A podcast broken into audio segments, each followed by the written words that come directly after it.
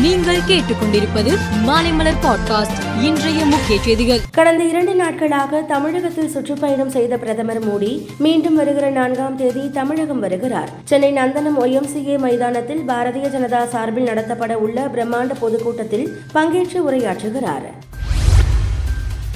போதைப்பொருள் கடத்தலுக்கு சென்னையை சேர்ந்த திரைப்பட தயாரிப்பாளர் ஜாஃபர் சாதிக் என்பவர் மூளையாக செயல்பட்டது தெரிய வந்தது. அவரது வீட்டில் தேசிய போதைப்பொருள் தடுப்பு பிரிவு அதிகாரிகள் சோதனை நடத்திய நிலையில் அவரது வீட்டிற்கு சீல் வைத்து உள்ளனர். பஞ்சாப் ஹரியானா எல்லையில் விவசாயிகள் போராட்டத்தின் போது சுப்கரன் சிங் என்ற இருபத்தோரு வயதான இளம் விவசாயி மரணமடைந்தார். அவர் மரணத்தை ஒரு வாரத்திற்கு பிறகு பஞ்சாப் போலீசார் கொலை வழக்காக பதிவு செய்து உள்ளனர்.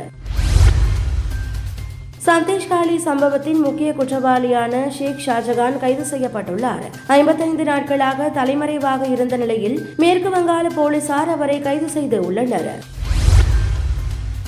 மத்திய பிரதேச மாநிலத்தில் கிராம மக்களை ஏற்றி சென்ற வாகனம் விபத்திற்குள்ளானது. இதில் பதினான்கு பேர் பரிதாபமாக உயிரிழந்த நிலையில் இருபதுக்கும் மேற்பட்டோர் காயமடைந்தனர்.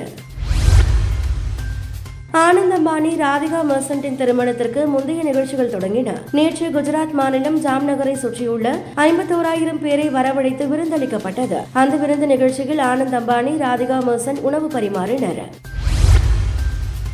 இந்திய கிரிக்கெட் வாரியத்தின் வருடாந்திர ஒப்பத்திலிருந்து ஸ்ரேயா ஐயர் இஷான் கிஷன் ஆகியோர் நீக்கப்பட்டு உள்ளனர். இத்தாலி பின்வாங்கியதால் இரண்டாயிரத்தி இருபத்தி ஏழு உலக தடகள சாம்பியன்ஷிப் போட்டியை நடத்தும் வாய்ப்பை சீனா பெற்றுள்ளது.